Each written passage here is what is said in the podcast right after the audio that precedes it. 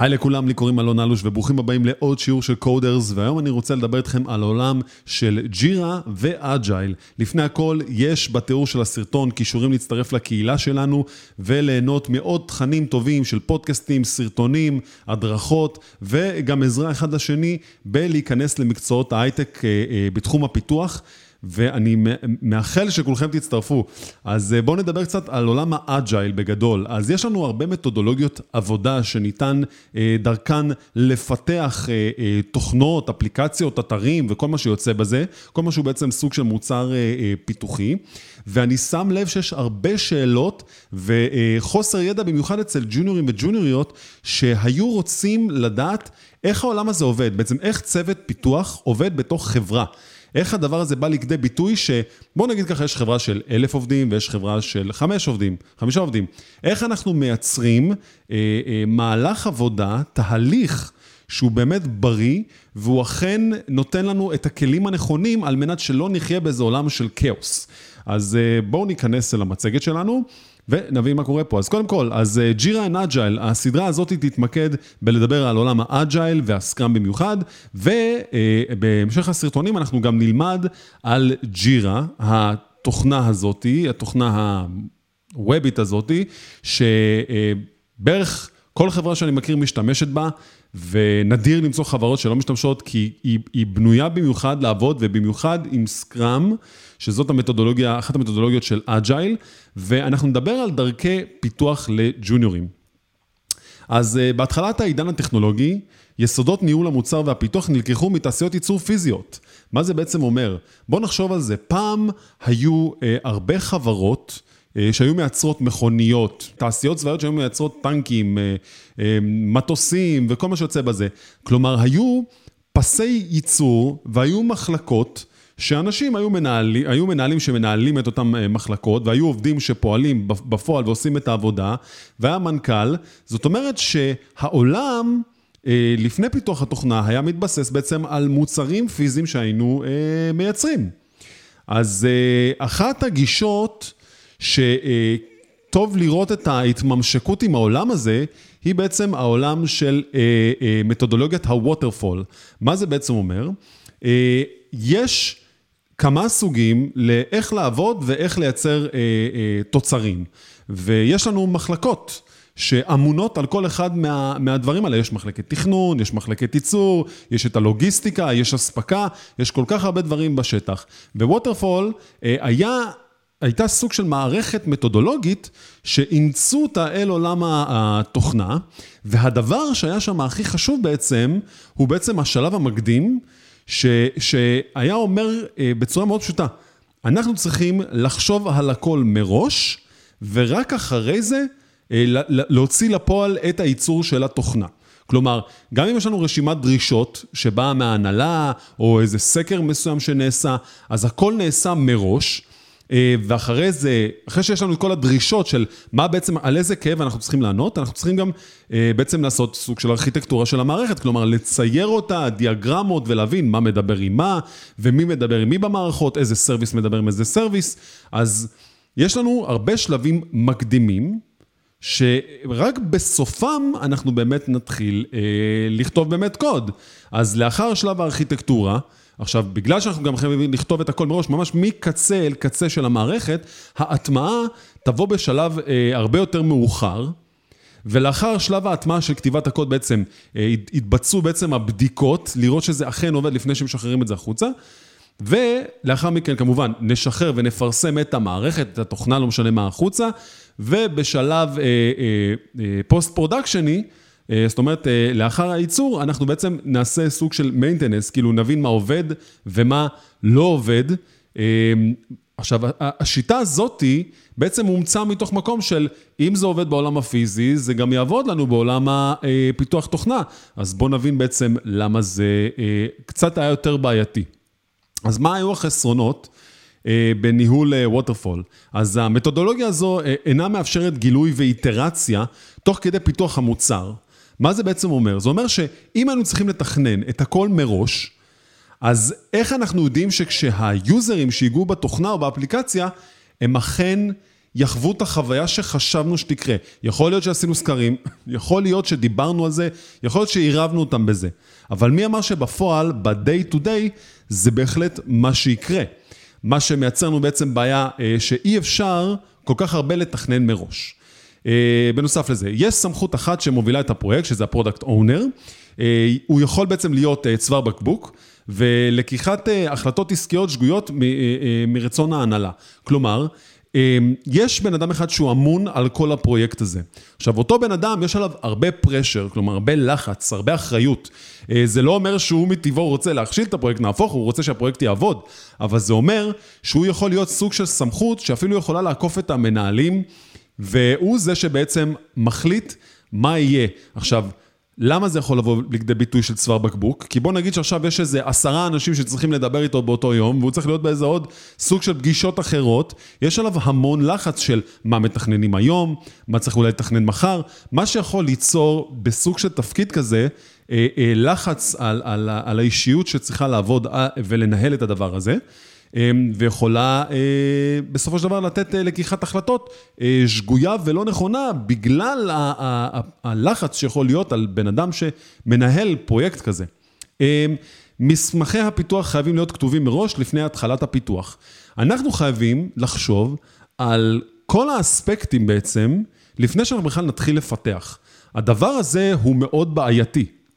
ובגלל שאנחנו לא פלואידים, אנחנו לא, איך אני אגיד את זה, אדפטיביים, נוזליים בנושא הזה של אנחנו יכולים להתגמש לכל מיני מקומות, אנחנו לא באמת יכולים לנבא מראש אה, אה, את כל האפשרויות והתוצאות שיכולות לקרות. אמ, אז ווטרפול מדמה פס ייצור עם אה, מחלקות נפרדות בשרשרת הייצור, הבעיה פה בגדול היא, כשאמרתי שיש שרשרת ייצור, יכול להיות מחלקת, מחלקת אחת, מחלקה אחת שאחראית על, לא יודע מה, בואו ניקח את עולם הרכב, אה, על צמיגים של, של הרכב. אחרת, אה, מחלקה אחרת אחראית על, על השאסי, אחרת אה, על זכוכית. יש כל כך הרבה דברים הם מחלקות די נפרדות, ובשונה... בוא נגיד, בוא ניקח רכב לצורך העניין, שצריך בסוף להוציא אותו החוצה. באמת צריך לחשוב כמעט על הכל מראש, אמנם יש גרסאות מסוימות, אבל יש באמת נקודת התחלה ונקודת סוף, שממנה אה, אה, לקוחות ייהנו מרכבים. ובשונה מאתרי אינטרנט ש... או אפליקציות, או לא משנה משהו, איזה סרוויס בווב, שהוא בעצם מתעדכן על בסיס יומי או שבועי. כלומר, אנחנו לא יכולים להיות כאלה אדפטיביים וזריזים בפיתוח של מה שאנחנו אה, יכולים להגשים עם השיטה הזאת, שאיתה בעצם אה, די אה, אה, השתמשו והתחילו בהתחלה של פיתוח תוכנה. אז אה, מה אבל כן הם היתרונות? בואו לא נעשה רק שם רע ונעשה גם שם טוב למערכת הזאת. אז עבודה בשיטה זו, בחברות קטנות, אה, בעצם אה, מייצרת סוג של יתרון, כשהמטרה ברורה והדרישות יכולות להיקבע מראש על ידי חקר מעמיק ויסודי לפני התחלת עבודה. אם אנחנו נמצאים בחברה שמפתחים שם תוכנה, שיודעים בדיוק מה התוכנה הזאת צריכה לעשות, והיא כבר מדודה, ולא יודע, אולי כבר מנוסה, ויש שם את כל ה... סגירת פינות הזאת, אז כן, השיטה הזאת כן יכולה לבוא לכדי ביטוי והיא כן תהיה טובה. אמ, יכולת של החלפת צוותים בקלות, כלומר, אם יש לנו צוות Backend, צוות Frontend, צוות DevOps, כלומר, הלקיחת אחריות פה היא לא שבן אדם בא לעבוד ושם כמה כובעים, היא בעצם נובעת מתוך מקום שיש בן אדם שאחראי על משהו ספציפי, ולהכניס מישהו שיכול להחליף אותו, לא באמת אמור להוות אה, בעיה מסוימת. אה, גילוי של כשלים לפני התחלת עבודה. בגדול, בוא נחשוב על זה ככה, אם אנחנו ממש נתחקר טוב את הפרויקט שאנחנו רוצים לעבוד עליו, מן הסתם אנחנו גם נדע בצורה ממש ממש טובה איך למצוא אולי את, ה, את, ה, את הבורות שלא היינו יכולים לחשוף אותם בשיטה אחרת. אז אנחנו דרך השיטה הזאת של לבנות את הכל מראש, יכולים בעצם לגלות איפה כשלים יכולים לעלות. אמ, וגם כמובן, שזה הבולט האחרון פה, הערכת עלות מדויקת לפרויקט. כלומר, אנחנו באמת יכולים, אחרי חקר מעמיק, ממש להבין אה, בעצם כמה יעלה לי הפרויקט הזה, שלחברה זה דבר מעולה שהם יכולים לדעת אה, במצב מאוד אה, מדויק ולא גס, כמה כסף בסוף נוציא ברבעון, בחצי שנה, בשנה, וככה נדע גם להתכונן מראש עם עלויות לפרויקט הזה. אז דיברנו קצת על, על, על, על השיטה, אה, אחת השיטות הראשוניות שבעצם השתמשו בהן, ונעבור לדבר הבא בעצם. אז אה, למה בעצם Agile? מה Agile נותן לנו? אז ככה, Agile היא שיטה מאוד נוחה לפיתוח וזריזה בייצור שלה. אה, המטרה שהיא תהיה גמישה, היא לא ניתנת לקביעה מראש. מה זה בעצם אומר? כשאנחנו מפתחים היום תוכנה, אנחנו יודעים ש, שמה שנתחיל עכשיו, הוא לא בהכרח מה שיהיה נכון עוד אה, חודש, עוד שבועיים, עוד אה, חצי שנה. למה? כי המשתמשים שלנו היום, הם יודעים לאמץ טכנולוגיה וגם לא למצוא עניין בטכנולוגיות אחרות. ובגלל זה אנחנו צריכים להיות, במה שאמרתי מקודם, מאוד פלואידים, מאוד נעים ונדים על הספקטרום הזה של אה, לפתח משהו שהוא לא נקבע מראש. שזה הדבר הכי חשוב פה להבין. ה Agile היא אה, כהגדרתה מאוד גמישה.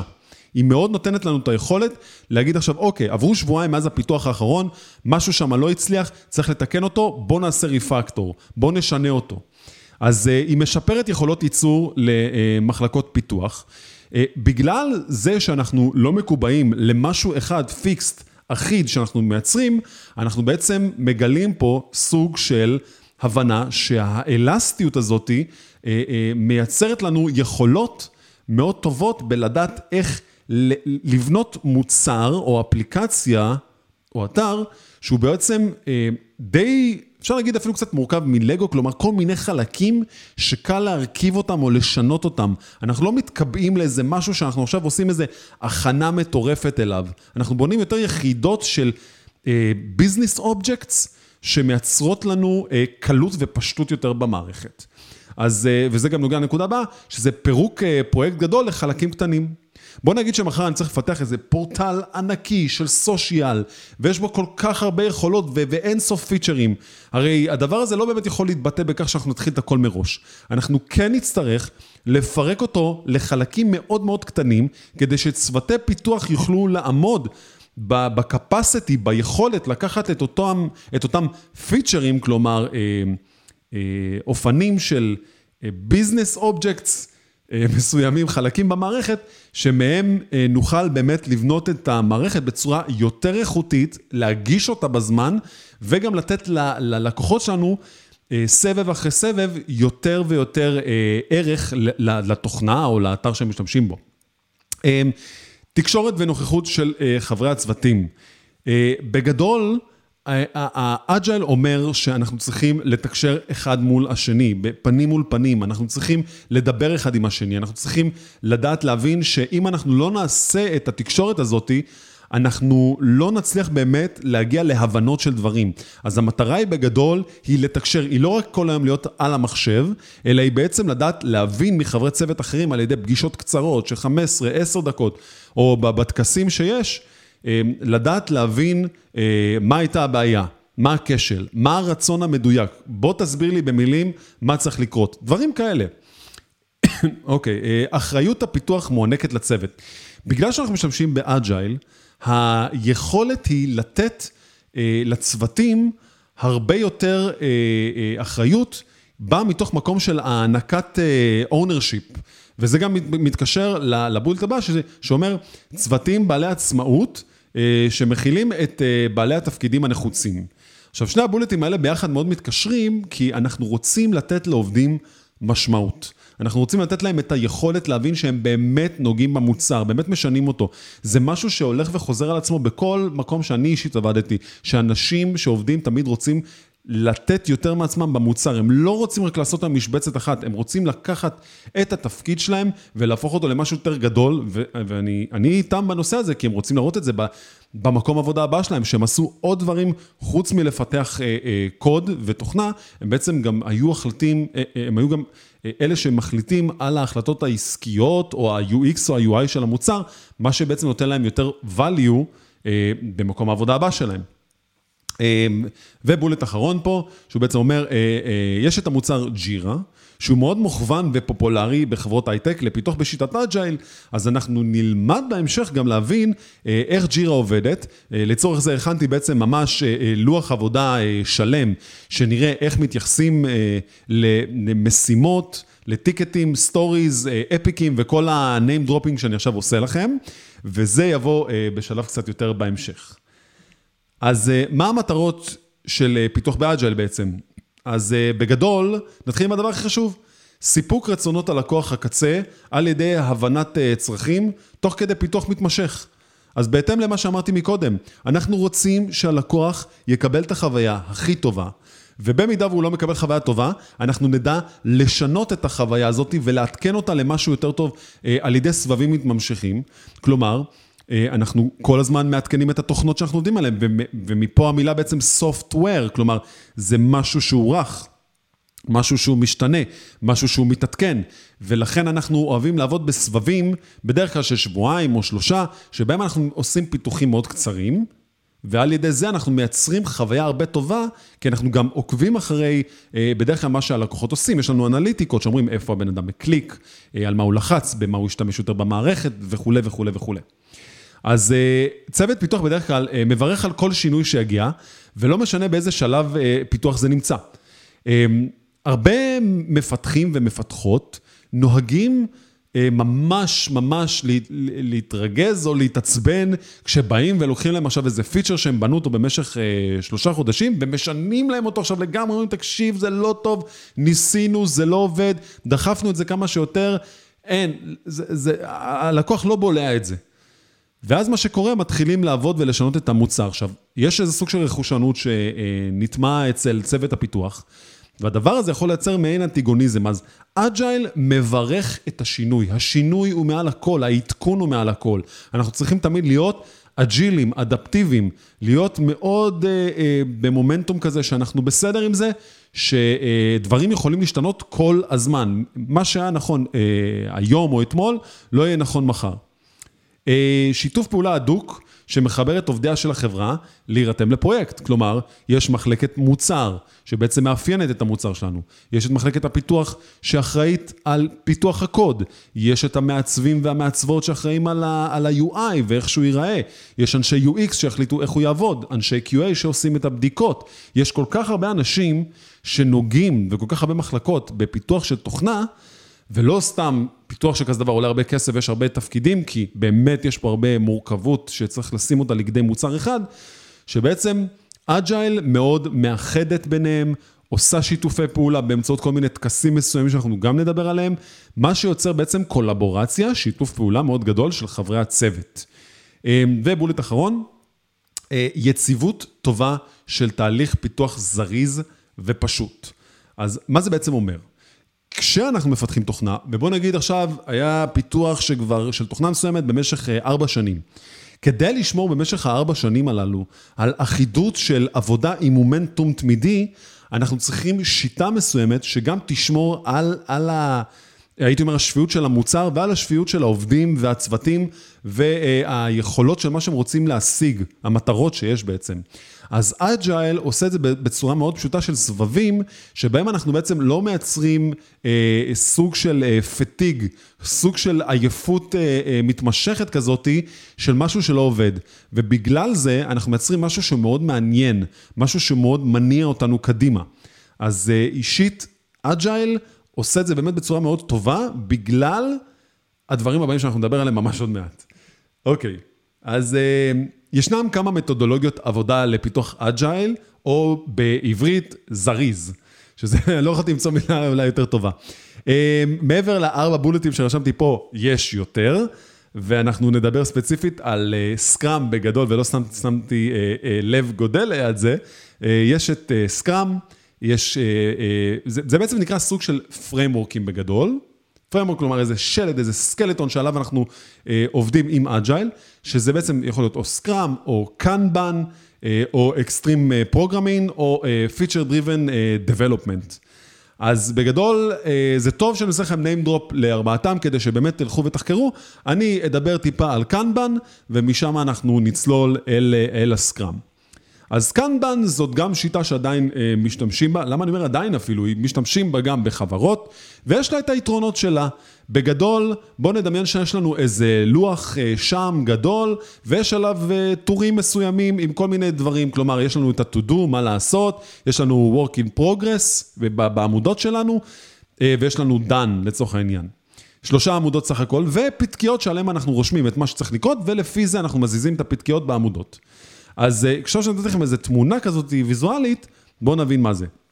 אז יש לנו עבודה עם לוח משימות חזותי, כמובן שהיום אנחנו עובדים עם תוכנות עם קנבן, ולאו דווקא רק עם uh, דברים פיזיים.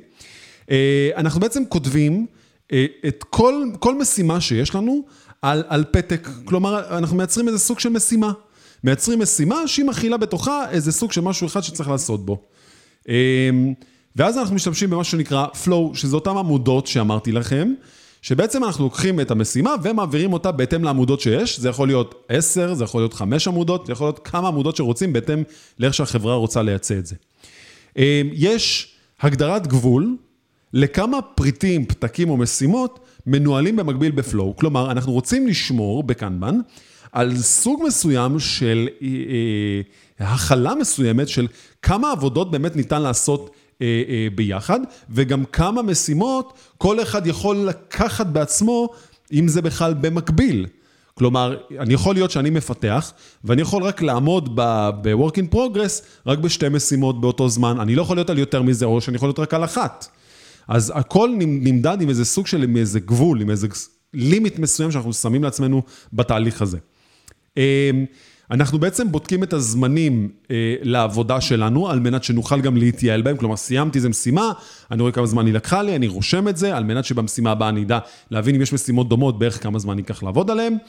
ובדרך אה, כלל הדבר הזה עובד אה, בצורה אה, שנמדדת עם אה, צוותים שמעדיפים תעדופים שהם אה, מוגדרים מראש.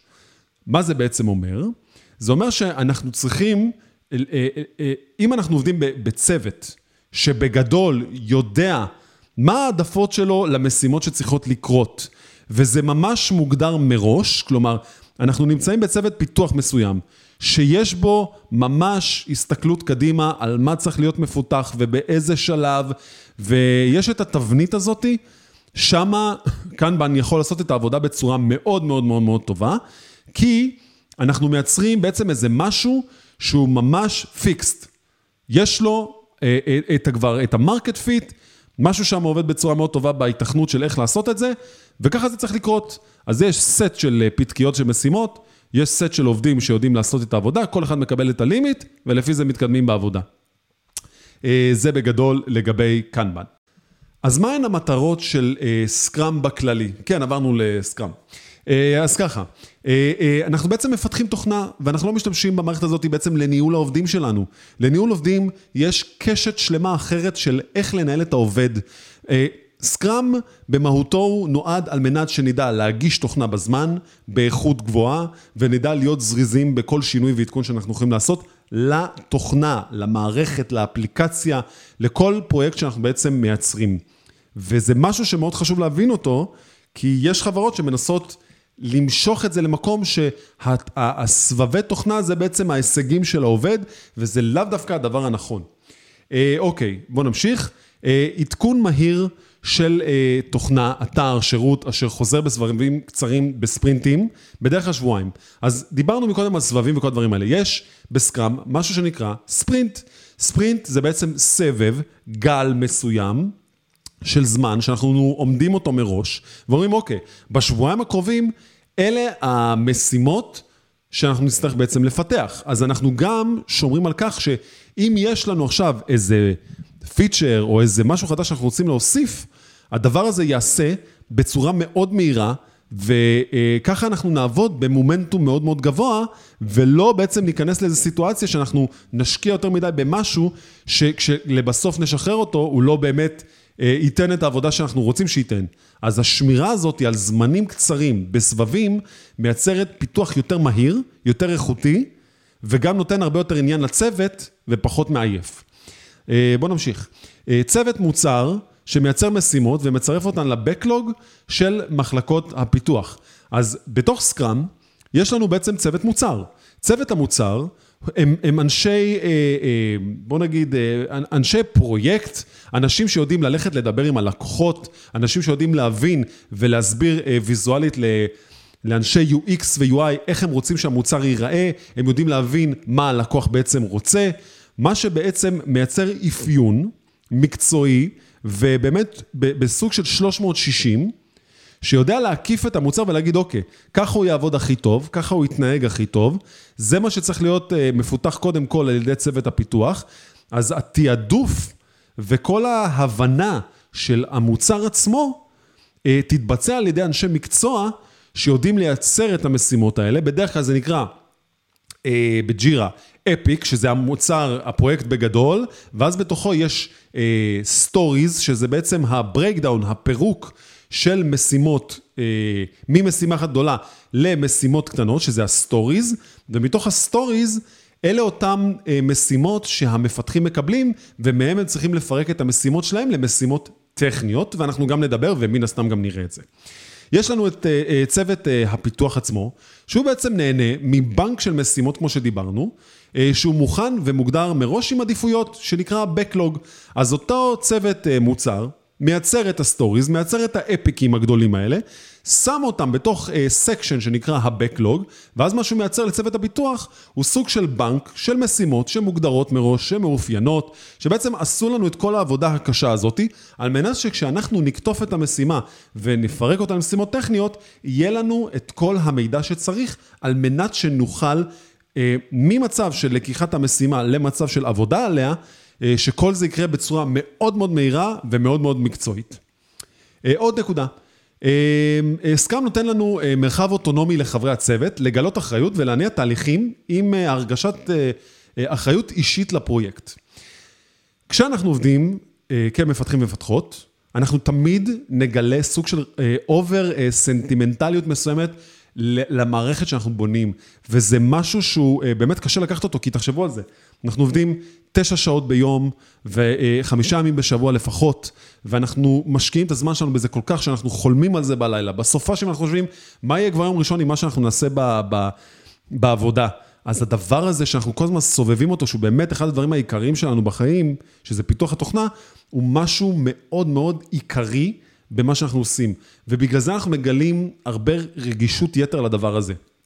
אז באמצעות אג'ל וסקראם, אנחנו גם מקבלים מרחב אוטונומי. אנחנו מקבלים את היכולת אה, להתמודד עם כל מיני קונפליקטים ברמה האישית, מבלי עכשיו להציף את זה הלאה אל מנהלים ומנהלות אחרים. כלומר, זה מייצר לנו את היכולת לקחת את האחריות, מה שגורם לנו גם להרגיש את העצמאות הזאתי במרחב המקצועי שלי בעבודה. שזה דבר סופר מעולה ונותן הרבה מוטיבציה לאנשים אה, להמשיך ולעבוד בשיטה הזאת ולהיות מאוד פרודקטיביים ושמחים. אה, ונקודה אחרונה, אה, פגישות אישיות אה, בהם העובדים מעבירים מידע ביניהם באופן עצמאי. אז Scrum מאוד דוגל בזה, שאנחנו נצטרך להיפגש אחד עם השני ולהעביר שיחות. כלומר, אם אני היום, אלון, מפתח, ואני צריך להיפגש עם אה, אשת מוצר אצלי בחברה, אני יודע שזה יכול לקרות בפגישה של 10-15 דקות, אולי להבין, לחדד איזה משהו. אז הגישה הזאת מאוד מאמצת את זה שאנחנו נעלה בזום אחד מול השני ונבין את הבעיה, נפתור אותה, אולי נשנה את ה story, נעדכן אותו, או נפרק את ה story לשני stories אפילו אם צריך, ובאמצעות זה אנחנו מייצרים משהו שמכבה המון שריפות. ומוריד הרבה דגלים אדומים שיכולים לקרות אה, אולי עם אה, מתודולוגיות אחרות. ואני יכול להגיד לכם שאישית הדבר הזה חוסך המון המון המון זמן של עבודה. אז אה, מה הרעיון של סקראם בגדול? איך זה בעצם עובד? הקונספט מדבר על כך שבמקום אה, לפתח פתרון שהוא נוקשה מדי, נתמקד בפיתוח מוצר באמצעות תוצרים קטנים, כמו שאמרנו, של, שנעים בסבבים של ספרינטים של בין שבועיים לשלושה. ולשם כך בעצם, אה, צוות מוצר שהוא מורכב מאנשי מקצוע, המטרה בגדול שלו כמובן היא להבין את שוק הלקוחות, המתחרים, והוא מאוד, מאוד מנסה לפתור את הבעיה באופן מאוד ידידותי. אז יש לנו את מה שבעצם, שזה הבולט הראשון, שזה תכנון מקדים של האפליקציה. כלומר, צוות המוצר ילך, יעשה את הבדיקות הללו, והוא גם, גם ישתף את המעצבים, את ה-UI, את ה-UX, את האנשי QA, את כולם בתוך התהליך הזה, על ידי כל מיני אה, אה, פגישות כמו קיק-אופים, אה, design review. יש כל כך הרבה אה, מתודולוגיות של איך להיפגש ולעשות את הפגישה הנכונה, כדי שאנשי המפתח הנכונים יגיעו, על מנת שנוכל ליצור אה, סוג של 360, כמו שאמרתי, אה, אה, של הבנה, האם זה יעבוד, לא יעבוד, מה ה pitfalls, מה הבורות שאנחנו לא רואים אותם כרגע. אז בשביל זה יש לנו את התכנון המקדים של האפליקציה עם אנשי המפתח. עכשיו, בגדול, גם צריך, אה, צריך לזכור שקבוצות ב Scrum הן מאוד עצמאיות, יהיה בהן את כל בעלי התפקיד, כלומר, יהיה בהן גם אה, מפתחת front-end, back-end, אה, אנשי עיצוב, אה, אנשי QA, Team Leader, כל מי שצריך על מנת שנוכל לבנות אה, אה, מוצר באופן עצמאי, שלא נצטרך לגשת החוצה. ואז באה בעצם הגישה של ההטמעה אה, של הפונקציונליות, שזה כמו שאמרתי עכשיו, אנחנו לוקחים את האנשי מקצוע ויש להם את האוטונומיה שלהם בשטח ויש להם את הדרך שלהם לבנות את מה שצריך מבלי להצטרך עוד גישה מבחוץ לעוד עזרה, משהו שנותן להם יכולת מאוד פשוטה ומהירה לעבודה. אז יש את ההטמעה עצמה עם פיתוח התוכנה. ויש את בדיקות האיכות, כמו שכבר אמרנו, שצריכות לקרות גם עם האנשי מקצוע הנכונים, וה bullet האחרון, שהוא בעצם אה, עלייה להעביר ל production, כלומר, ממצב של תכנון למצב של אה, הגרסה התעדכנה, או שזה נמצא כבר באוויר ב web, אה, כל זה קורה בזמן בזק, מה שמייצר יעילות והרבה יכולת לזוז קדימה עם velocity מאוד מאוד מאוד גבוה, ו velocity זה מונח ששומעים אותו הרבה מאוד, בעיקר מ-VPs, אה, אה, דירקטורים וכל המנהלים שאוהבים להשתמש במילה הזאת הרבה, כדי להגיד ככה, אני רוצה שהצוות שלי יתקדם כמה שיותר מהר, שיבין את המוצר כמה שיותר, כדי שהם ידעו לעשות את העבודה הטובה ביותר. איזה תפקידים יש לנו בעצם אה, בפרמורק של סקראם? אז אני לא אכנס לכולם, אבל אני אגע באמת ב-key factor של התפקידים הכי טובים, ש... צריך באמת להבין אותם, שקודם כל יש לנו product owner. ה product owner, התפקיד שלו בגדול הוא לחקור את אה, צרכי הלקוח, את החזון של החברה ואת הפרויקט עצמו שהוא בעצם אחראי עליו. ויחד עם זאת, אה, הוא בונה את הייעוד של המיני פיצ'רים שנמצאים בפרויקט, והוא מתעל את זה לצוותי הפיתוח. מה זה בגדול אומר מה שאמרתי אז? אז ה product owner הוא סוג של אוטוריטה מסוימת, שניתן לדבר איתו, ניתן אה, לערער איתו ביחד על הדברים. אה, הוא מאוד מאוד קשוב למה שאנחנו מדברים, הוא ינסה מאוד להבין, הוא ינסה מאוד לקחת מכולם את האספקטים הכי חיוביים ולדאוג לשים את זה בפרויקט. הוא מאוד ילך בצורה מאוד, אה, אה, גישה מאוד ידידותית ללקוחות, להבין אה, איך אפשר לפתור את הבעיה בצורה מאוד פשוטה, אה, מה הם ירצו לראות על המסך. האם הפתרון הזה באמת פותר להם את הכאב שלהם? הוא ינסה לתעל את זה באמצעות החזון של החברה, מה שהחברה באמת מאמינה בו, אה, וינסה להכיל את זה על הפרויקט. ובעצם אה, המרכיב, המרכיבים הללו, כולם צריכים לבוא לכדי ביטוי באמצעות איזה סוג של פרמול מסוים, סוג של ערבוב מסוים של כל זה ביחד, והגשה לצוות הפיתוח בצורה מאוד ידידותית. כלומר, אנחנו באנו לפתור בעיה. אנחנו לא באנו עכשיו אה, לפתח איזה משהו שרק עוד שנה יצא החוצה. אז הדבר הזה מאוד חשוב להבנה, שהתפקיד הזה הוא סופר קריטי בעולם ה Scrum. אה, Scrum Master, מה בעצם התפקיד שלו? אה, אני אישית הייתי גם Scrum Master, ומאוד נהניתי מלעשות את זה.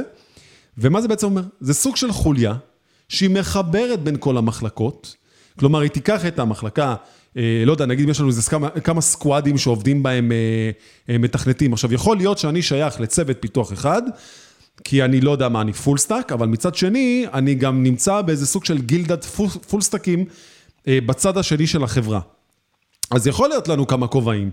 ובגדול, התפקיד של scrum master הוא להסתכל טיפה ב zoom out החוצה, ואז להבין איך הוא מחבר את כל הדברים האלה ביחד. כלומר, את הדב-אופס עם המפתחים והמפתחות, עם אנשי המוצר, אה, והוא, והוא מנסה לדאוג לשמור על הבריאות של המתודולוגיה של סקראם. הוא בעצם מנסה לקחת את התהליך עצמו, כי לפעמים, בגלל זמנים או כל מיני דברים כאלה, אנחנו יכולים לעקם את המערכת שהיא תתאים יותר לחברה, מה שבעצם מייצר תהליך לא בריא מהצד השני. כלומר, לא מבינים למה פתאום צוות נמצא מבואס, והוא לא מצליח להבין למה הפרודקטיביות לא טובה, או למה הם לא עומדים ביעדים שלהם, וכל זה קורה כי יכול להיות שהגישה לשימוש בסקראם לא נעשתה נכון, מה שמראש מביא את זה לכדי כישלון. אז uh, בעצם סקראם מאסטרס הם מנהלים ללא סמכות, שמשרתים את uh, צרכיהם של uh, צוות הפיתוח, ואחראים לתוצר וזמני הגשה. אז בגדול, להיות אה, אה, ב-servant management, כלומר המשרת, המנהל של החברה, זה אומר שאני אה, בתור scrum master צריך להיות מאוד נגיש לכלל האנשים שנמצאים בצוות, ואני צריך לדעת מה הבעיות שלהם, ולדעת לפתור אותם עם אנשי צוות אחרים, בין אם זה קונפליקטים, בין אם זה אמ, בעיות טכניות, דיגיטליות, לא משנה מה. כל מה שקשור לפיתוח של התוצר הסופי שצריך להיות בסוף ספרינט, אה, זה משהו שאנחנו צריכים לדעת בתור scrum masters, לדעת לאחד בין הצוותים ובין אנשי המפתח בתוך הצוותים עצמם. וגם אחראים על הטקסים עצמם, שאנחנו נדבר עליהם. כלומר, יש טקסים מסוימים שצוותים עוברים על מנת להבין על מה הם הולכים לעבוד, על מה הם עבדו, מה לשפר, ונדבר על זה גם אה, ממש עוד מעט בשקף הבא. אה, הדבר אה, השלישי שיש לנו לדבר עליו בתפקידים, זה בעצם הדבלופמנטים, צוות הפיתוח. בעצם זה יכול להיות מעצבים, מעצבות, מפתחים, מפתחות, וכל דבר אחר שקשור לפיתוח המוצר. אז אה, אלה האנשים שעושים את העבודה הפרקטית, אלה האנשים שבעצם בונים את מה שצריך בסוף להיות המציאות, אלה האנשים, הלב והליבה של כל מה שיש בסקראם, עליהם מתבסס כל הדבר הזה. כל המערכת הזאת משרתת את האנשים הללו, כדי שכשהם ישבו על המחשב, הם ידעו שכשהם רוצים לכתוב קוד והם אוהבים לכתוב קוד, הם יכתבו קוד, כי זה מה שהם אוהבים לעשות, וכולם ינסו לדאוג מסביב, אה, לדאוג להם מעטפת מאוד רכה, לשמור עליהם אה, מאוד שמחים אה, ב ecosystem הזה. אוקיי, אז טקסים ב scrum, מה זה בעצם אומר? יש לנו כל מיני סוגים שונים של טקסים, כל חברה גם מייצרת לעצמה טקסים אישיים משלה, אבל, וזה בסדר, אבל בגדול יש לנו טקסים שהם מאוד גנריים והם מאוד מוטמעים בשלד של המערכת. אז יש לנו את ה sprint pre-planning. מה זה בעצם אומר? אה, בעצם צוות המוצר, הוא יציג stories, שזה בעצם משימות אה, של פיצ'רים קטנים, מתוך ה epic הגדול הזה שאמרנו, שהם פוטנציאליים להיכנס לספרינט הקרוב. אז בואו נגיד שמזמנים אתכם לפגישה, שבוע לפני שמתחיל ספרינט חדש, ואנשי המוצר, בעצם כל אחד בתורו יציג על, אה, על המחשב שלו את המוצר שאמור להיות מפותח בספרינט הקרוב. אה, ולפי זה, אה, אנשי הפיתוח, או נשות הפיתוח, בעצם אה, הם יגיבו ויגידו, אוקיי, זה יכול באמת להיכנס בספרינט אחד, זה יכול להיכנס בחצי ספרינט. כלומר, אנחנו מנסים לאמוד את האסטימציות, את הערכות הזמנים שלנו, מול הפיתוח של המוצר עצמו, וגם מנסים להבין האם ה story מספיק מהודק. האם הוא מספיק טכני טוב לנו? האם יש שם מספיק value, ערך ובשר אה, מהצד הפיתוחי שלו, כדי שנוכל למלא אה, או, או לחדד את הזמן פיתוח שצריך למלא בשבועיים אה, לצוות פיתוח.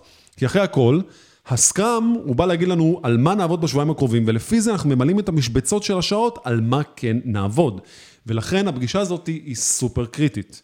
לאחר מכן, בדרך כלל אה, באותו יום או יום לפני אה, תחילה של אה, ספרינט חדש, יהיה לנו את פגישת ה planning. אז ה planning בגדול זה אחרי שכבר מפתחים ומפתחות פתחו משימות ל stories שאליהם הם היו צריכים לפתוח את המשימות הטכניות שלהם. כלומר, לדוגמה, הצוות יכול לקבל חמישה-שישה stories, צוות של בוא נגיד עשרה אנשים, ושם בעצם צריכים להבין, אוקיי, כל אחד צריך לדעת איזה משימות לפתוח, אז אנשי ה-QA יודעים לפתוח את המשימות, אה, איזה, איזה בדיקות הם צריכים לעשות, אנשי פיתוח front-end ו back-end ו DevOps יודעים מה הם צריכים לפתח כדי שזה יעבוד. אז אחרי שעשינו את זה, וצוות המוצר בעצם תיעדף את המשימות מהכי חשוב להכי פחות חשוב, אה, אנחנו נדע להסתכל על אותם stories, ונדע גם לדחוף אותם אל הספרינט הקרוב בהתאם ל-time capacity שיש. כלומר, אנחנו ניקח את הערכות הזמנים ואת התעדוף של המשימות מהכי חשובה שיש, ונדע להגיד, אוקיי, מתוך העשר משימות הללו, או החמש משימות הללו, יש לנו שלושה שהן סופר חשובות, שצריכות לקרות בספרינט הקרוב. אנחנו רואים שהן ממלאות לנו בדיוק שבועיים מהזמן. יופי, אלה שלושת ה stories, ויש כבר את המשימות אה, הטכניות פתוחות מראש, לכן זה מה שאנחנו נעשה. ואז אנחנו בעצם יוצרים סוג של חוזה עם מחלקת המוצר. אנחנו אומרים, אוקיי, אנחנו, מחלקת הפיתוח עכשיו, חייבים לסיים, כי גם ככה תמחרנו את המשימות הללו, הטכניות, שבתוך שבועיים, אלה המשימות שאנחנו נעשה, ואותן אנחנו נפתור, ו- ונגרום להם לעלות לאוויר במסגרת השבועיים האלה. אה, מה שזה מייצר לנו בעצם, סוג של מטרה קדימה, מטרת על, אליה אנחנו צריכים אה, להגשים אותה ולהגיע אליה. עכשיו, יכולים להיות מצבים שאנחנו לא נצליח לעמוד בזה, וזה בסדר.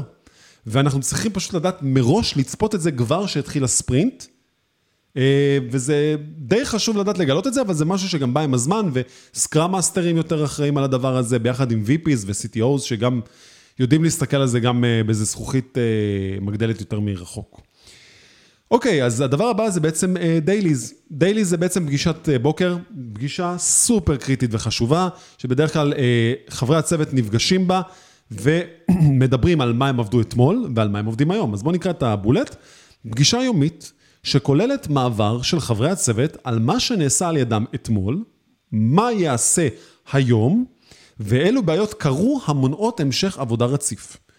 זאת אומרת שאם אני אתמול דאגתי לעבוד על uh, משימות מסוימות, נכון שזה נראה בג'ירה, בטיקטים שאני מזיז, אבל עדיין עם זאת, חשוב לדבר פנים מול פנים ולהסביר את זה, כי יכול להיות שיש אנשים שהם לא מסתכלים על הלוח שלי, הם מסתכלים על הלוח של עצמם, וחשוב להם להגיד שאה, אוקיי, אלון הגיע עכשיו בפיתוח שלו לנקודה מסוימת, שטוב לי לדעת על זה, שאני יכול אולי לחבר איתו את העבודה שלי ביחד. עוד גם מעבר לזה, חשוב לדעת להציף בעיות. למה? כי כשאנחנו עובדים בצוות, אנחנו רוצים שאנשים אחרים יעזרו לנו להבין האם עשינו עבודה מספיק טובה.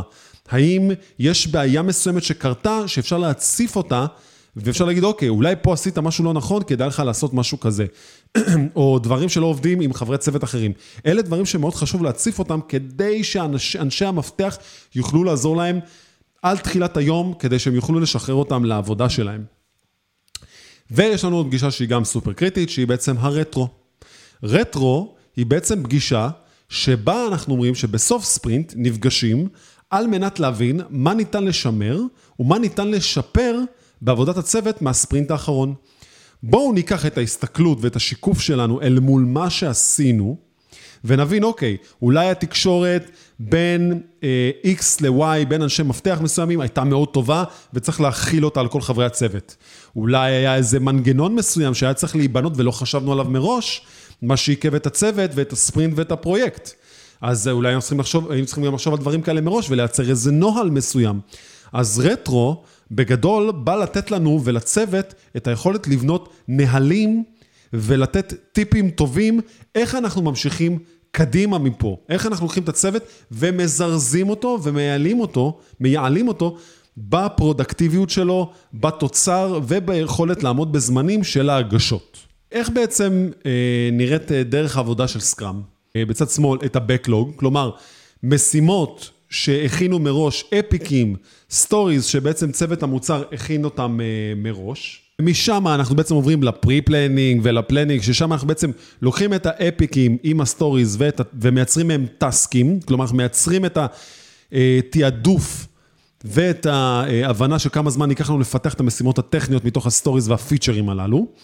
ואז אנחנו נכנסים לספרינטים, בדרך כלל ספרינטים של שבועיים, ששם אנחנו עובדים על המוצר, ואז משם אנחנו בעצם עושים עדכון גרסה.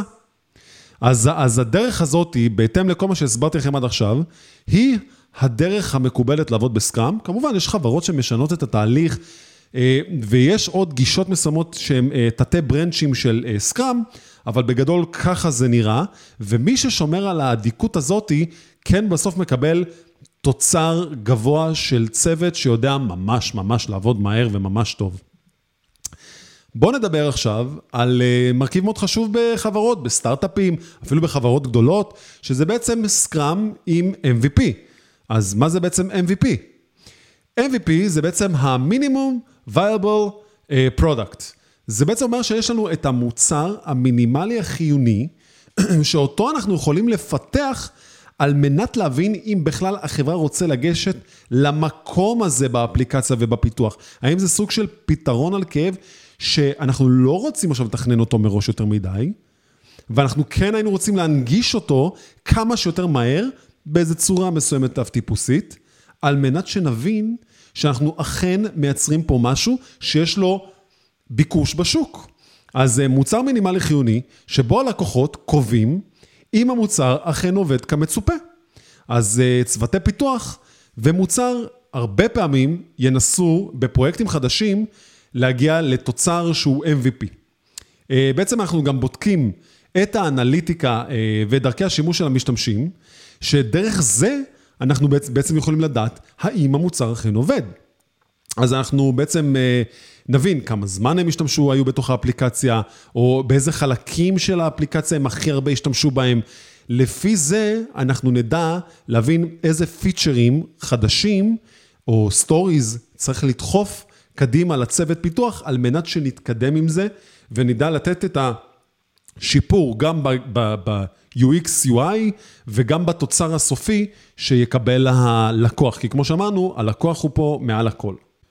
בעיות וקשיים שעלולים להתעורר לג'וניורים אה, שנכנסים לעבוד אה, בתחילת הקריירה שלהם בפיתוח, יש בזה הרבה הרבה הרבה אה, לקחים שאפשר להפיק מתוך מקרה עבר, ואנחנו הולכים לדבר על כמה מהם.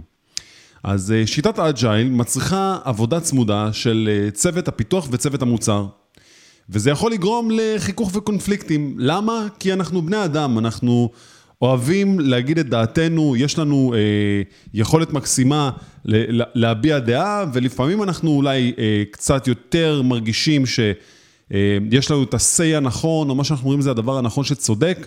לכן, אה, אה, בגלל שיש הרבה בעלי תפקידים שצריכים להחליט ויש גם עצמאות מסוימת, לפעמים הדבר הזה יכול להביא לקונפליקטים, יכול להביא למריבות, יכול להביא לסיטואציות... אה, שכל אחד מנסה להביע את דעתו ולהגיד, הדעה שלי הכי חשובה, וצריך לדעת גם להימנע מזה. אז uh, בעלי תפקידים במתודולוגיות כאלה, uh, uh, חייבים להיות מאוד שירותיים ובעלי DNA שמתאים לערכי החברה. חשוב מראש שכשכבר מגייסים אנשים למקצועות הללו, בתפקידים שהם צריכים להיות בחברה, צריך לראות מראש שהם מאוד שירותיים, שיש להם את היכולת הזאת uh, להיפתח ולדבר. אמ, זו לא מתודולוגיה שיכולה לעבוד עם אנשים שהם מאוד אה, אה, אה, מכונסים בתוך עצמם וחושבים שהם העילוי הכי גדול. צריך פה אנשים שבאמת באים ברמת שירותיות גבוהה ומוכנים להיות בסדר עם זה שמישהו יכול לבוא ופשוט להפוך את הקערה ופשוט לטרוף את כל הקלפים מחדש. כלומר, לבוא אחד ולהגיד, הכל משתנה, זה לא עובד, או, או איזה מוצר שג'וניורים יכולים לפתח אותו, ואז יכולים לבוא ולהגיד להם, תקשיבו, זה לא מספיק טוב, וצריכים להיות, אה, באמת, ה-DNA של החברה צריך להיות כזה שהוא מבין מראש איזה אנשים הוא מחפש אה, שיצטרפו אליו אה, בעבודה. אה, גישור בין הצוותים הוא מפתח הכרחי להצלחה. בשביל זה יש לנו את ה scrum master, בשביל זה יש לנו team leader, בשביל זה יש לנו אה, אה, הרבה אנשים, יש לנו את ה-VP ואת ה-CTO, שהם שמה כדי לבוא ולהיות ה...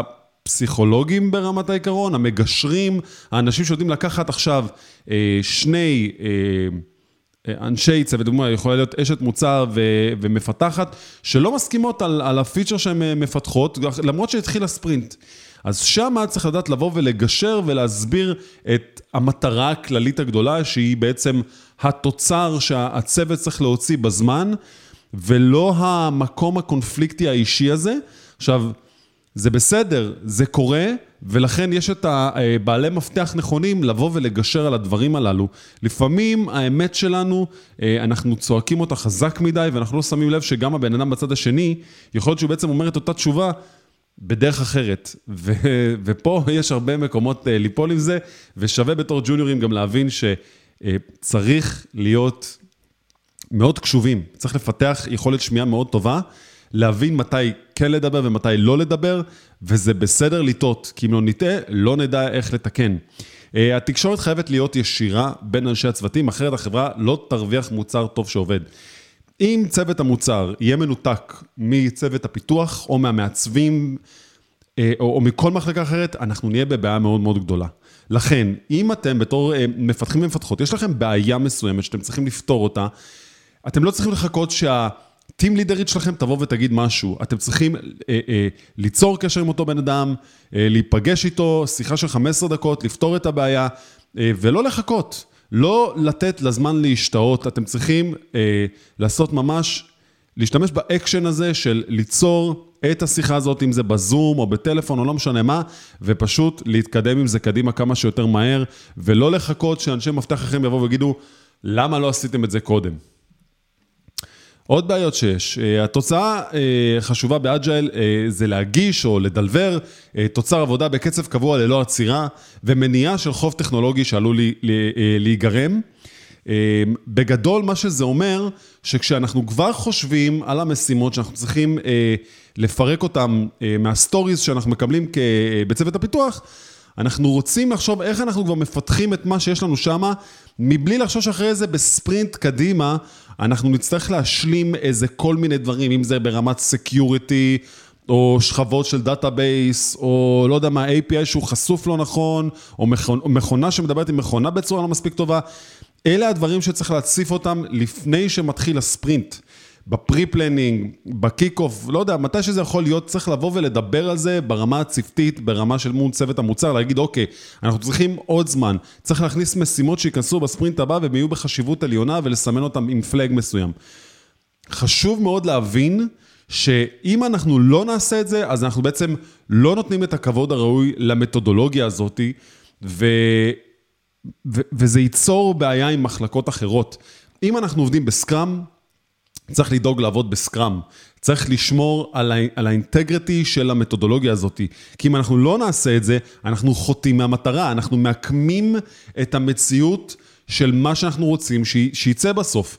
ויש, אה, אה, וזה קורה בהרבה חברות, שהמערכת עם הזמן מתעקמת למשהו אחר שהוא פחות מתאים. לכן, זה התפקיד של ה scrum master בגדול, לבוא וליישר את הקו ואת הפינות עם אנשי, אה, עם צוות הפיתוח, עם, עם מי שזה לא יהיה בחברה, על מנת שהתהליך יהיה בריא, כי אחרת אנחנו ניצור לעצמנו אה, משהו עקום שלא באמת עובד, ואז נגיד, אנחנו לא מצליחים לגרום לזה לעבוד, כי בטח המערכת לא, לא מספיק טובה, המתודולוגיה לא עושה את העבודה הנכונה. אז שימו לב לזה. אה, עוד דברים, אה, בכל שלב אה, בפיתוח מוצר או תוכנה, מחלקת המוצר יכולה להחליט שהיא משנה את האופן שהמוצר עובד. דיברנו על זה כבר פה בסקירה שאנחנו עושים כרגע, במדריך, אבל בגדול תבינו, זה דבר מאוד מאוד חשוב. כאשר אתם יושבים על משהו ומפתחים אותו, אל תנסו לגלות אליו יותר מדי רגשנות יתר. הרגשנות יתר הזאתי, זה עקב האכילס שלכם. אתם צריכים לחשוב על איך אתם אומרים כזה דבר. אני מגיע לעבודה, אני עובד היום, יש לי דברים, משימות שאני עובד עליהם, החברה יכולה לבוא ולשנות את מה שיש, כי זה לא עובד. זה לא אומר שמה שאתם עושים הוא לא טוב בתור אה, מפתחים ומפתחות. זה פשוט אומר שיש שינויים שקורים באופן בזק, וזה נקרא quick shift, פשוט לקחת את המחשבה שלכם ולהגיד, אוקיי, עכשיו זה היה ככה, עכשיו זה צריך להיות ככה. זה הזמן שזה צריך לקחת, זה מה שצריך לעשות, בואו נעשה את זה. לבוא בגישה מאוד חיובית. יש אפקט שלילי שיכול להיווצר, אה, שצוות פיתוח לא יהיה מאושר מכך. מאחר ונוצרה רכושנות לקוד, שכותבים מהסיבה שמשקיעים בכל יום הרבה מהזמן סביב הפרויקט. אז נכון שיש לכם את ה-ownership ואת הסנטימנטליות לקוד, צריך לדעת לנער את זה ומהר, ולהיות באמת אופטימיסטים. תסמכו על אנשי המוצר שלכם, על המנהלים שלכם והמנהלות שיעשו את העבודה הנכונה. אמ, אז מהצד השני, אני אומר, של האנשים שמנהלים את אותם אה, מפתחים ומפתחות, שצריך לגלות הרבה סבלנות ולערוך שיחות אישיות אה, קבועות על מנת להוריד את רמת האנטי שעלולה להיווצר. אתם סוחבים איתכם הרבה דברים כמפתחים ומפתחות, ומהצד השני תנסו גם לדחוף להרבה שיחות שמדברים על הדברים האלה. כלומר, אם יש לכם one on one פעם בשבוע, תדברו על זה, תגידו כמה שזה מציק לכם. זה בסדר, אתם לא צריכים להגיד שכל הזמן הכל טוב ויפה, אם תגידו את זה, לא תדעו להשתפר. כשאני בקריירה שלי התחלתי לבוא ולהגיד ולהציף את הדברים ואת הבעיות, הבנתי שזה לא כזה מפחיד. אף אחד לא הולך לפטר אותי, ההפך, הולכים לתת לי צל"ש על זה שאני מדבר על זה שאני רוצה להבריא את המערכת ואת מה שאנחנו עושים בה. אה, אוקיי, אז ישנם חברות שלא מצליחות להימנע מפיתוח תוכנה מורכב וארוך טווח. אג'ייל מנסה לשמור על פיתוח בצורה פשוטה, על מנת לספק תוצאות מיידיות בסבבים. התוצאה הרצויה, יצירה של צוות R&D שיודע לספק תוצאות מיידיות כתגובה לבעיות וקשיים שהמשתמשים חווים על בסיס יומי. אז אנחנו רוצים ליצור סבבים קצרים, אנחנו רוצים ליצור עבודה שהיא בדלבור מאוד מהיר, ולפעמים, עם כמה שאג'ל מנסה לשמור עלינו במקום הזה, חברות לפעמים נוטות כן בסוף להגיע למצב שמפתחים משהו שלא עובד, ואז רוכבים עליו קדימה וזה עדיין לא עובד, או שהתחלנו לפתח מוצר בצורה לא טובה, ואז המשכנו לפתח אותו בצורה לא טובה, וצריך לבוא ולעשות איזה cut מסוים ולדבר על זה ולהציף את זה. הריקות טווח הזאת, האורך טווח הזה, הוא לא דבר בריא, במיוחד בימינו אנו, שאנחנו רוצים לתת מענה טוב ובריא. לכן, כשאתם מזהים בעיה כזאת, שאתם חושבים על משהו שהוא יותר מדי, תראו, בעגה המקצועית בדרך כלל אני אוהב לקרוא לזה הכנה למזגן. בנינו בית, הכנו הכנה למזגן, אם נצטרך עכשיו מזגן בעתיד, להוסיף איזה מזגן מזגן. אז, אז אני אומר כזה דבר, ההכנה למזגן הזאת לא עובדת בהרבה מהמקרים. כלומר, אנחנו לא רוצים לפתח איזה קומפוננטה שתוכל לעשות X, Y, Z של כל מיני, הרבה דברים מסביב. ולפעמים אנחנו נוטים להיכנס למקום הזה יותר מדי, צריך לשיר דברים מאוד פשוטים, קצרים, מדודים, לתת לעצמכם להגיע למצב שאתם באמת שומרים על הפשטות והסימפליסטיות כדי להימנע מזה שאפילו חברות ייקחו את זה יותר מדי קדימה. מתכננים בדרך כלל בחברות את השנה, מה אנחנו הולכים לעשות, ואז בכל רבעון מה הולך לקרות בגדול, וזה משתנה כל הזמן. אז שימו לב שאתם לא נכנסים לדברים שהם סבוכים מדי וארוכי טווח. עוד קושי שיש, אז ישנם סבבי עבודה קשים וסבוכים, כלומר יש ספרינטים שהם מאוד סיזיפיים, מאוד קשים לעבודה, יש הרבה אחריות על אותו ספרינט להוציא איזה תוצר מאוד מאוד מאוד גדול לצורך העניין, או תוצר שהוא מאוד מאוד קשה להבנה, שגם צוות הפיתוח אולי לא הבין אותו נכון. וישנם ספרינטים, סבבים, שמרגישים קצרים יותר ובעלי הרגשה רגועה יותר, ששם אנחנו חייבים מאוד מאוד מאוד להיזהר ממה שקורה שם. הצוות מרגיש מנוון ועייף, ולמה?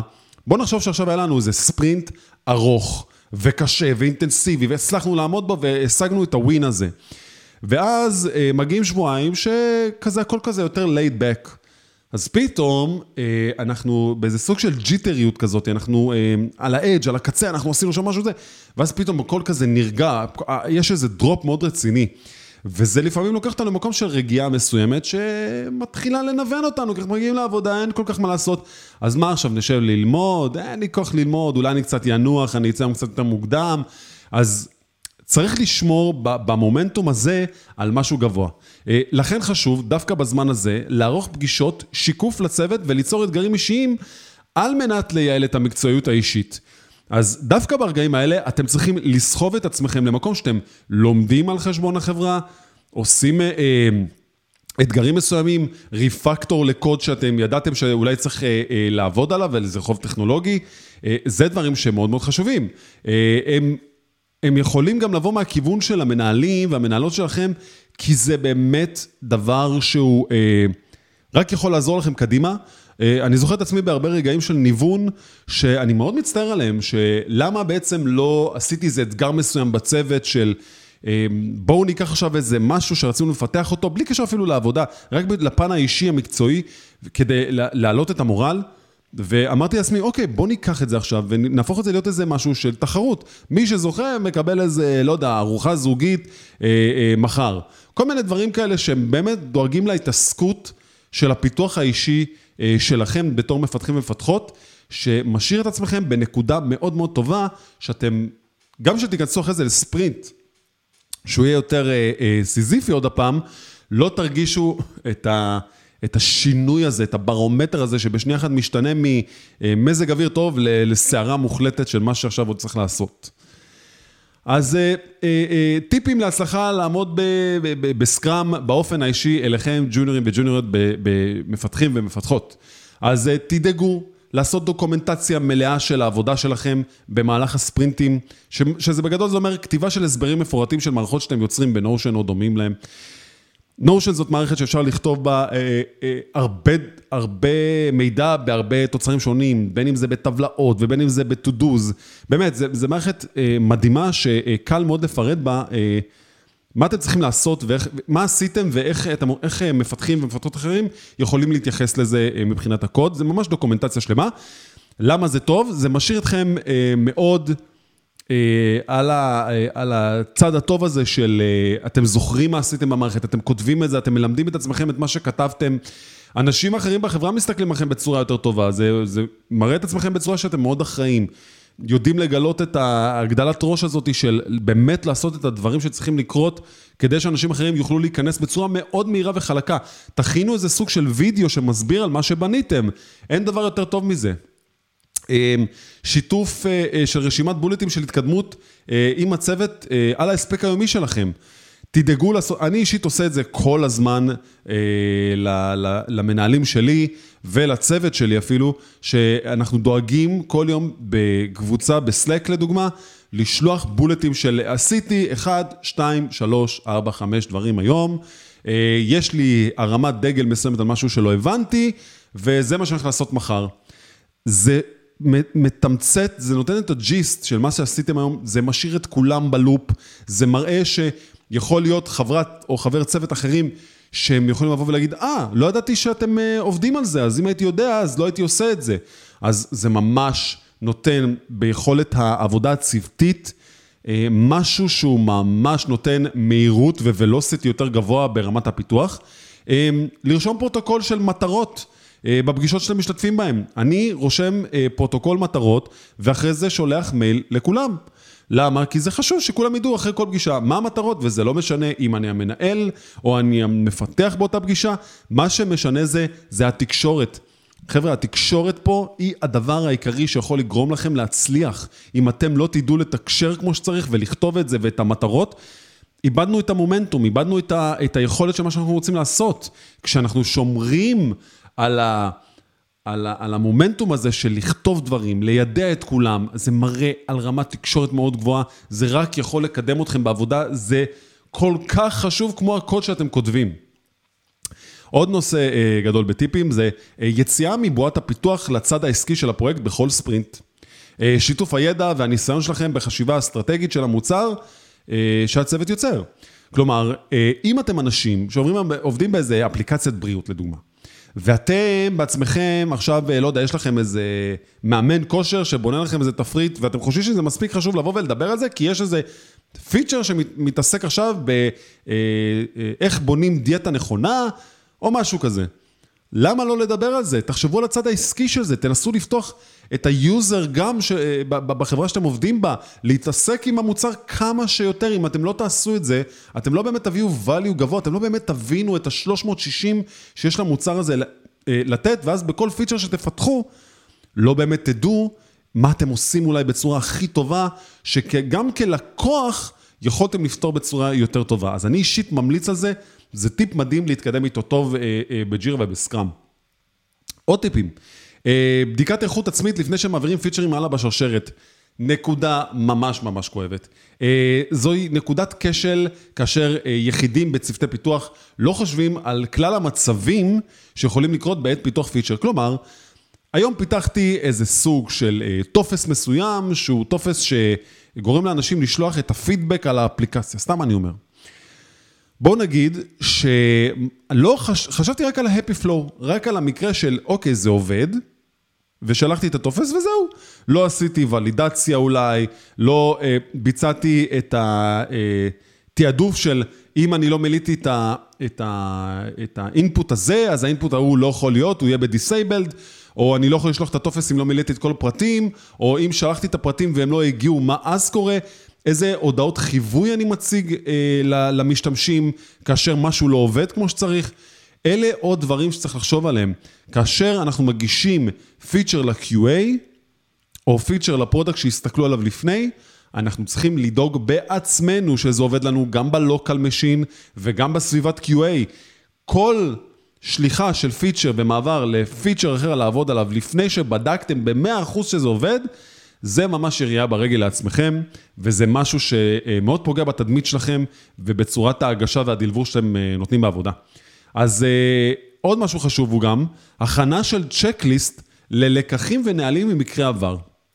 כמובן שיש לנו את פגישת הרטרו, כדי לבוא ולדבר על דברים של מה לשפר ומה לשמר, אבל אני חושב שאם יש לכם קונפליקטים עם אנשים אחרים בעבודה, ויש לכם שיחות עם המנהלים שלכם, תגידו שאתם רוצים, עם אותו בן אדם שיש לכם קונפליקט, לערוך שיחה, ובא לקבוע נהלים, לכתוב אותם, כדי שזה יהיה מספיק ברור שאנחנו רוצים לעבוד בצורה מקצועית בעבודה, וכל דבר אישי נשאר מחוצה לה. ויש לנו את הגישה הזאת, אחד, אנחנו מדברים על פיצ'ר, שתיים, אני יושב על הפיצ'ר וכותב אותו, שלוש, אני מגיש את זה לך לאישור, רק אחרי אישור אני מגיש את זה ל-QA. כל מיני דברים שיכולים לקדם את העבודה וגם מראים עליכם שיש לכם את היכולות האלה לקחת אה, אה, בעיה ולפתור אותה אה, בצורה עצמאית. שוב, זה ממש טיפ טוב למה שאתם אה, יכולים לייצר בעבודה, בתדמית שלכם. אה, עוד דבר שהוא סופר סופר קריטי וחשוב, שהוא בעצם אל תחסם ואל תחסום. מושיטים עזרה אחד לשני אה, לעמידה ביעדים והגשה של מוצרים איכותיים. מה זה אומר בגדול? זה אומר שאם מישהו בעבודה חוסם אתכם, תציפו את זה, תגידו שאתם נמצאים באיזה שלב מסוים שמישהו מונע מכם להתקדם בעבודה.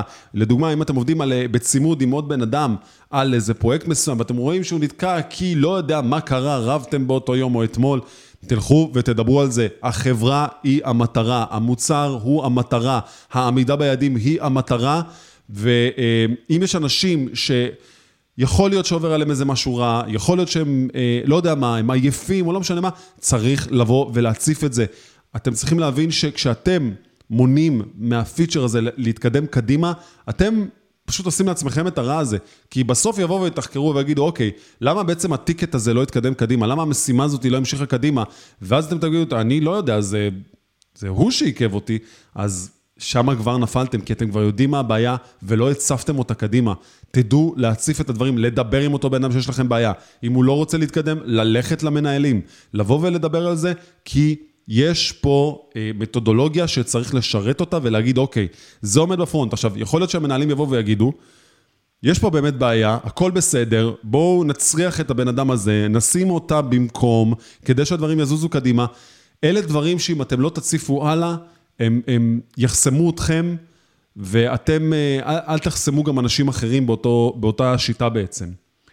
אז uh, בעצם סיימנו לדבר על סקראם, uh, אג'ייל והעולם הזה בגדול, ואנחנו uh, נעבור לדבר על ג'ירה uh, בפרק הבא, ואני מאוד מקווה שזה עזר לכם uh, להבין המון דברים שקשורים לעולם הסקראם והג'ירה, ואנחנו uh, מן הסתם uh, נתראה עוד מעט גם בסקירה על ג'ירה ועל איך זה עובד ואיך נראה בעצם לוח ואפיק ומשימות. אז אני מקווה שנהנתם, ונתראה עוד מעט במדריך הבא.